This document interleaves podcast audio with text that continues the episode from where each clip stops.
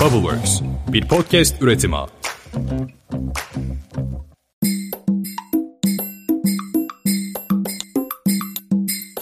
Merhaba ben Dilara. Kendime motivasyon yolları ararken etrafımdan ne kadar çok beslendiğimi ve bunları paylaştığımda ne kadar çok motive olduğumu görünce kendimi burada buldum. Aslında kendimi 26. yaşımda manevi olarak çok farklı yerlerde bulmaya başladım. Bir sene içerisindeki düşünce yapımın ne kadar geliştiğini, ne kadar değiştiğini gördükçe fark ettim ki konuşmak istediğim çok fazla şey var.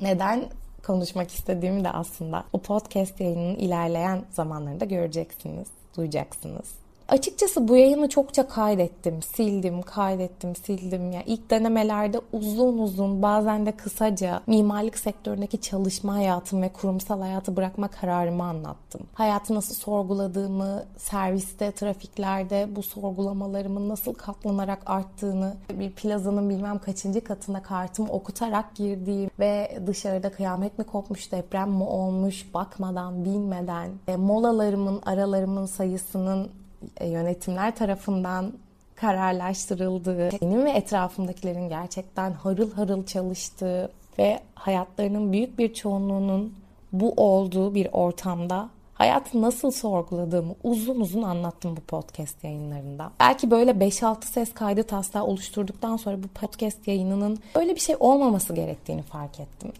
fark ettim ki yaptığımın izlediğimiz filmlerdeki verilmek istenilen mesajların seyircinin önüne pat pat pat diye koymaktan bir farkının olmadığını gördüm. Bu yüzden kayıt boyunca bazı metaforlar kullanabilirim. Çünkü yemeği süslemek istiyorum. Zamanla anladığım bir başka durumsa beni bu yayına, bu metinleri yazmaya iten şeyin bulunmak istemediğim kurumsal hayatlardan veya ortamlardan çok varoluşsal sancılarımın bana hayatı sorgulatmaya başlaması oldu. Bunlarla birlikte gördüm ki konuşacağım çok şey var. Her sabah işe gitmeden önce hazırlanırken aynada kendimle yaptığım kısa diyalogları biriktirsem ne yayınlar olur diye düşünmeye başladım. Yani başlamıştım o zaman aklıma gelen düşünceleri kaçırmamak için defterime yapışık bir şekilde yaşıyorum son zamanlarda. Ve bir metni yazmak için bilgisayarın karşısına oturduğumda ya da bu metinleri yazdığım defterimi açıp elime kalemimi aldığımda tuvalete girdiğimdeki, banyoya girdiğimdeki ya da temizlik yapmaya giriştiğimdeki aklıma gelen fikirlerin, düşüncelerin hiçbiri gelmiyor ne yazık ki. hani şöyle bir video var ya Instagram'da, TikTok'ta. Ee, annem arayınca annemin beklediği elimdeki her şeyi bir anda yere atıp telefonu açmam. İşte aynı o şekilde aklıma gelen fikirlerim de istiyor ki geldikleri anda elindeki her şeyi pat diye bırakayım hemen defterime not alayım. Böyle bir şey yapamam sevgili fikirlerim. Lütfen daha anlayışlı olun bana karşı.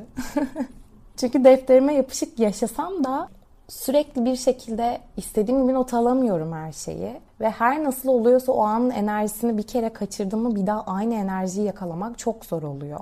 Bu yüzden zaten bu yayınları çokça kaydettim, durdum. İlk konumuz aslında burada başlıyor.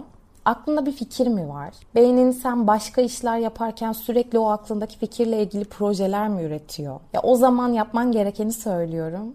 Sadece yapmak, başlamak, aksiyon almak, eyleme geçmek. Nasıl isimlendirirsen. Biliyorum bunu çok fazla yerde duydunuz, okudunuz, duymaya da devam ediyorsunuz. Ama bir şeyi bilmemiz onu hayatımızda uygulayabildiğimizi göstermiyor. Bazen bir podcast yayınında, bazen çok yakınınızdan, bazen çok uzağınızdan bunu hatırlamanız gerekiyor maruz kaldığımız bir sürü dış etken var ve aklımıza gelenleri çok kolay bir şekilde unutabiliyoruz. Otomatik bir şekilde çarkı döndüren beynimiz her gün aynı iş yerine gidip veya her gün aynı işi yaparken bir yandan başka projeler üretiyorsa sanırım burada bir durmamız gerekiyor. Çünkü şöyle bir gerçek var ki potansiyelinizi farkındaysanız ve zihninize sadece öylesine uğramaya gelmemiş olan ve artık yerleşik hayata geçmeye başlamış olan projeler size tesadüfen gelmiyor. Yani onlar tesadüfi bir şekilde beyninize uğrayıp ertesi gün gitmiyor. Her şeyin bir sebebi var ve tüm bu sebeplerin yanında bir de içinde farkında olduğun bir potansiyeli barındırıyorsan bütün bu başına gelenlerin tesadüf olmadığını kanıtladın demektir. İşte burada başının belası başlıyor. Her gün o bir gün mutlaka değiştireceğim ya da bırakacağım dediğin işini yaparken bilmen gereken bir şey var. Çok etkileyici bir söz. Hayal gücünüz odak dışındayken gözlerinize güvenemezsiniz. Eğer aklınızda gerçekten inandığınız bir proje varsa ya da bir proje yok da içinizdeki potansiyeli gerçekten farkındaysanız o zaman hazır olun başınız ağrımaya başlamış demektir. Burada ikinci konumuz başlıyor. Potansiyellerini farkında mısın yoksa hayalperest misin? Bu arada sanmıyorum ki hayalperest olmak kötü bir şey olsun bu hayatta. Ama realistik dünyada hepimiz biliyoruz ki hayal kurduğumuz tüm o düşüncelerin bazıları da bize para, itibar veya çevre veya vizyon veya özetle iyi koşullar da sunmalı. Yani demek istediğim şu. Ayakları bir noktada yere basmayan hayaller mi kuruyoruz yoksa içimizdeki potansiyeli gerçekten farkında biri miyiz? Bu potansiyelin bize neler getireceğini kısa vadede ve hatta uzun vadede öngörebiliyor muyuz? Potansiyeline gerçekten güveniyorsan ve inanıyorsan onu alacaksındır. Ki çekim yasası denen o meşhur yasada burada devreye giriyor ama ona şimdi hiç girmeyeceğim. Belki sonra değiniriz. Şu an konumuz çok başka. Şimdi buraya kadar çok şükür bahsettiğimiz konuyu bir oyun hamuru gibi düşünürsek bir şekillendirme noktasına kadar getirebildik. Evet bir şeyleri fark ettik. Varoluşsal sancılarımızın bir potansiyel arayışına geçebileceğini gördük. Ve içimizde olabilecek bir potansiyelin olduğunu düşünmeye başladık. Sonra gerçekten ele avuca alınır bir potansiyelse onu değerlendirmek acaba nasıl olur diye düşünmeye başladık. Şimdi burada bilmeliyiz ki bir potansiyelin var olması da tabii ki yeterli bir şey değil. Yani şöyle bir şey değil. Bir sabah kalktınız. Hakikaten ya benim bir potansiyelim var. E çok iyi. E şimdi ben istifa ederim. Ya da terfi almak için gereksiz çabalara da girebilirim gibi gibi bir düşünceye girmek değil aslında bu söylediğim şey. Bu çok ince bir şey. Bu noktada bir belgeselden bahsedeceğim. Bu belgesel Netflix'te var. Oradan da izleyebilirsiniz. Ahtapot'tan öğrendiklerim ismi. Burada baş karakterimiz yönetmen ve Güney Afrika Yosun Ormanı'nda vahşi bir ahtapotla bir yıl boyunca kurduğu ilişkiyi anlatıyor bu belgeselde. Ve eğer bir varoluşsal sancı, kriz içerisindeyseniz aslında kendinize not etmeniz gereken çok güzel şeyler anlatıyor anlatıyor. Ben de o yüzden belgeseli izlerken not aldım. Karakterimiz varoluşsal sancı içerisine girmeye başladığında bu onun sosyal hayatını, iş hayatını, ailevi hayatını çok fazla etkilemeye başlıyor. Ve diyor ki ben bir arayış içerisindeyim. Ve deniz altına dalışlar yapmaya başlıyor. Her gün Güney Afrika yosun ormanlarında dalışlarını yapıyor. Ve orada bir ahtapot görüyor. Bu ahtapotu her gün izlemeye başlıyor. Tanımaya başlıyor bu deniz altını. Diyor ki sonra neden her gün deneyimlemiyorum? Yani neden her gün ben buraya gelmiyorum, dalışlarımı yapmıyorum? Bir gün bile kaçırmazsam ne olur diyor. Bir gün bile bu ahtapotu takip etmeyi kaçırmazsam acaba nasıl olur? Şimdi bizim de zihnimizde potansiyellerimizin kurguladığı projelerimiz var ve bu aslında bir kutunun içinde. Bu kutuyu bir denizaltı olarak düşünebilirsiniz. Güney Afrika yosun ormanı olarak da düşünebilirsiniz. Bu kutunun içine girip dalış bazen yapıyoruz, bazen yapmıyoruz. Bazen yılda 2-3 kere yapıyoruz. Bazen ayda bir yapıyoruz. Kimimiz her gün dalış yapıp düşünüyor. Ama tabii bizi bu kutunun içine sokmayan konfor alanlarımız ya da dış etkenlerimiz o kadar çok ki şunu hiç demiyoruz. Yani neden her gün bunları düşünmüyorum? Bu kutunun içine girip bir gün bile kaçırmadan bu projelerin içine dalmıyorum. Zaten onların hepsi taslak. Onların hepsi potansiyellerimizin getirmiş olduğu taslak fikirler. O ortamı tanımak için her gün gitmem gerekti diyor karakter belgeselde ve her gün gidiyor. Yani bir yıl boyunca bir gün bile kaçırmadan her gün dalışlarını yapıyor. Eğer bu düşünceleri kafamızda bir gün bile kaçırmadan şekillendirmeye çalışsak gerçekten var olan potansiyellerimizi, becerilerimizi, yeteneklerimizi bunların hepsi aynı yere çıkıyor. Köreltmeden geliştirsek gerçekten onları ele avuca tutulur bir hale getirebilir miyiz? Sonra karakter belgeselde diyor ki insanlar neden her gün aynı yere gittiğimi sormaya başladı. Yani neden her gün gidiyorsun diyorlar. Şimdi biz de her gün bu fikirleri düşünmeye başladıkça etrafımızdaki insanlar bize sormaya başlıyor değil mi? Yani ne düşünüyorsun her gün bu kadar? Ne aklında kafandaki şeyler ne? Neden her gün düşünüyorsun? O e, kafanın içindeki düşünce deryasına dalıyorsun. İşte tam da burada üçüncü konumuz ortaya çıkıyor. Potansiyellerimizi yüksek sesle kendimize söylemek ve artık fark edilir duruma getirmek bize elbette başka konu başlıklarını açıyor. Ki siz de farkındasınızdır bunu. Çünkü artık kendinize yüksek sesle söylemeye başladığınız tüm bu potansiyeller içinize sığmamaya ve somutlaşmak istemeye başlayacak. Siz de heyecanlanmaya ve onu doğurup büyütmek istemeye başlayacaksınız. Sonra karşınıza ne mi çıkacak? El alem ne der sorusu. İnsanlar neden her gün aynı yere gidiyorsun sorusunu sorduğunda elbette el alem ne der? Kocaman puntolarla karşımıza çıkıyor. Şimdi zar zor kendimizi toparlamaya çalıştığımız bir sürece giriyoruz aslında burada. Çünkü bir şeyleri farkına varıyoruz ve somutlaştırmak istiyoruz. Belki radikal kararlar almaya başlıyoruz. Yeni bir iş kuruyoruz, istifa ediyoruz veya terfi etmek için başka işler kolluyoruz. Belki yeni başlangıçlar için sadece mekan değil, şehir, ülke değiştiriyoruz. Bu böyle uzayıp gider varyasyonlar. Zaten sizin için hassas olabilecek süreçler bir de çevrenizdeki seslerin sürekli konuşmasıyla bir hoşgörü arayışına sokabilir sizi. Ama zamanla görüyoruz ki ihtiyacımız olan hoşgörü sadece kendimize göstermemiz gereken hoşgörü. E, ayrıca unutmayın ki biz kimsenin bizi yılgın bir hoşgörüyle benimsemesine kalmadık.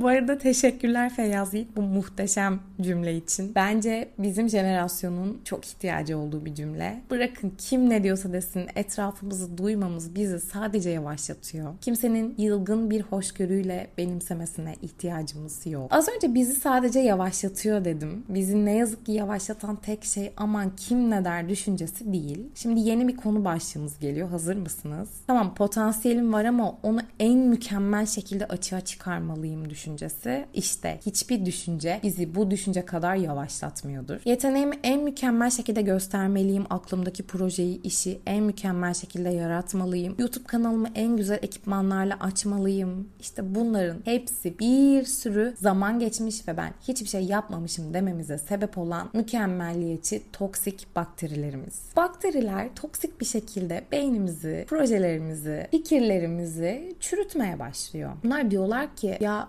sence bu işi yapacak kadar iyi misin ya? Mükemmel misin? Bir dur bakalım. Bu kadar mükemmel olmana gerek var mı? Ya unutuyoruz ki en güzel ekipmanlarımız, fikirlerimiz, içeriklerimiz, projelerimiz, materyallerimiz değil. Ama uygulayamıyoruz tabii. Çünkü insan denilen yaratık o kadar materyalist ki bu podcast'i bu mikrofonu almadan çekmem mümkün değil düşüncesiyle bakın kaç hafta ertelemiş oldum. Ve belki kaç başlama, ateşleme enerjimi kaçırdım. Ya sanırım bu da yaş aldıkça oturacak konulardan biri. Yani umuyorum. Ya ben dünya klasiklerini okuyamıyorum diye kendime kitap okumayı yakıştıramamış bir dönemden geçtim. Siz ne diyorsunuz? Dedim ki sen daha Karamazov kardeşleri okuyamıyorsun. Rus edebiyatını yalayıp yutamıyorsun. Nasıl yazar olacaksın diye diye üniversitede elime kalemi almadım. Bunu okuyamayan insandan yazar mı olur diye diye o klasiklere başlayamıyorum diye kendime okumak istediğim birçok yeni çıkan kitaptan, sevdiğim güncel yazarlardan alıkoydum. Çok yazık ki kendime bir özür borçluyum. Ya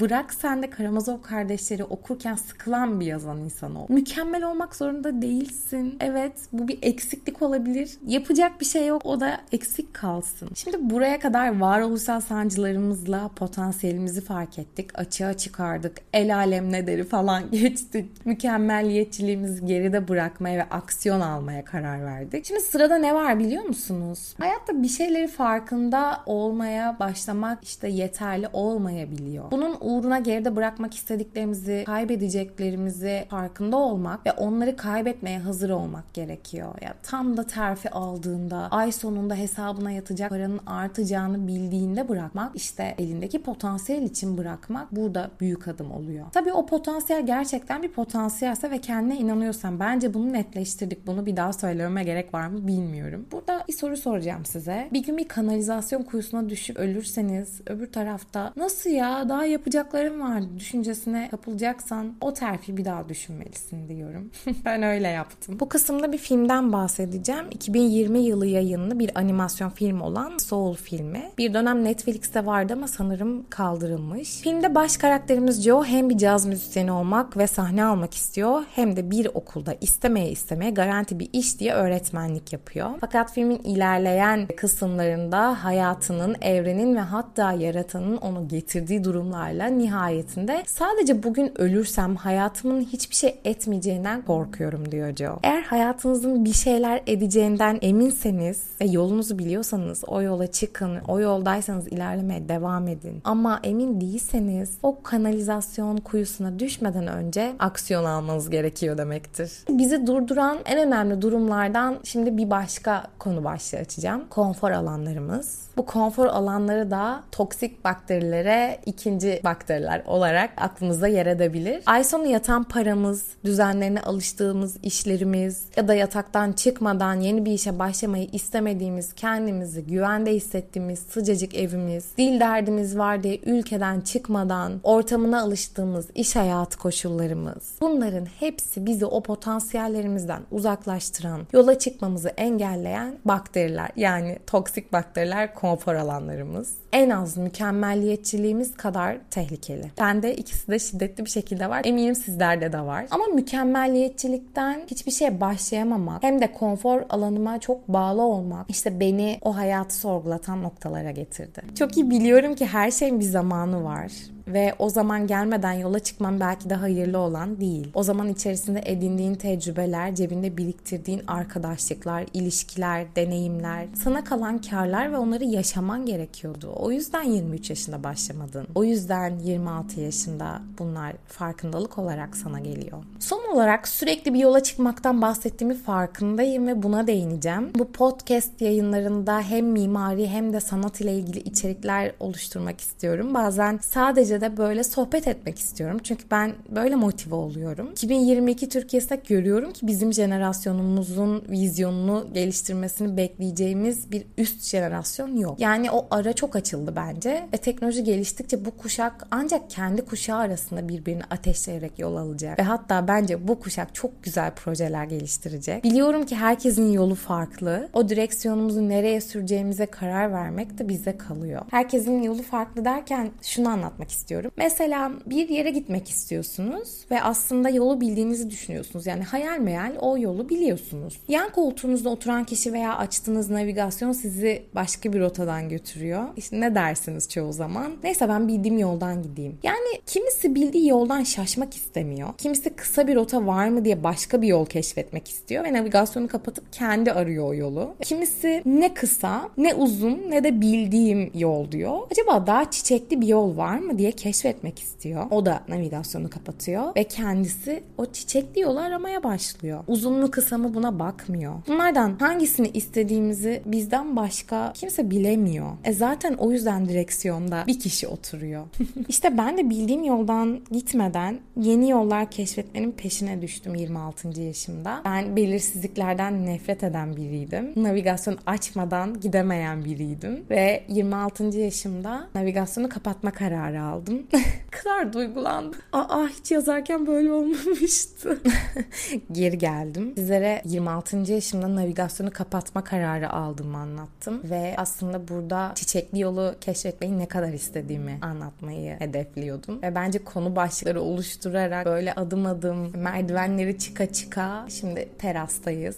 Ve hep birlikte o güzel manzaraya bakıyoruz. Navigasyonu kapatma kararımla birlikte kendi çiçekli yolumu bulacağıma inanıyorum ama de şöyle bir şey var tabii. Belki de kaybolup geri döneceğim. Belki de o kadar kaybolacağım ki geri bile dönemeyeceğim. Bunları düşünmeme kararı aldım. Sonuçta o çiçekleri görmek için yola çıkmam lazım. Ve bir yıldır aldığım yolu görünce, geçen seneki Dilara'ya baktığımda ne kadar değiştiğini, geliştiğini görünce bu yola çıkmamın bir zararın olmayacağını düşündüm. O çiçekli yollara ulaşacağıma inanıyorum ve umarım bu yolda beni yalnız bırakmazsınız. Çünkü biliyorum siz de kendi hayatlarınıza, kendi çiçekli yollarınızı arıyorsunuz ve yalnız değiliz. Zor bir ülke şartlarında farklı kafadaki bir jenerasyon, bir kuşak olarak bambaşka arayışlar içerisindeyiz. Bizden önceki kuşaklara göre. Belki onlar da böyle düşünüyorlardı bilmiyorum. Ama birbirimizi motive ederek ateşleyeceğimize inanıyorum ve çok güzel işler yapan insanlarla karşılaşacağımı düşünüyorum. Eğer beni takip etmek isterseniz Instagram'dan da motive edici içerikler paylaşıyorum. Bazen mimari içerikler paylaşıyorum. Bunları takip etmek isterseniz Dilara Sengul ismiyle varım. Bir sonraki podcast'te görüşmek üzere. Varoluşsal sancılarımız bizi buluşturduğu için çok mutluyum. görüşmek üzere. Bay bay.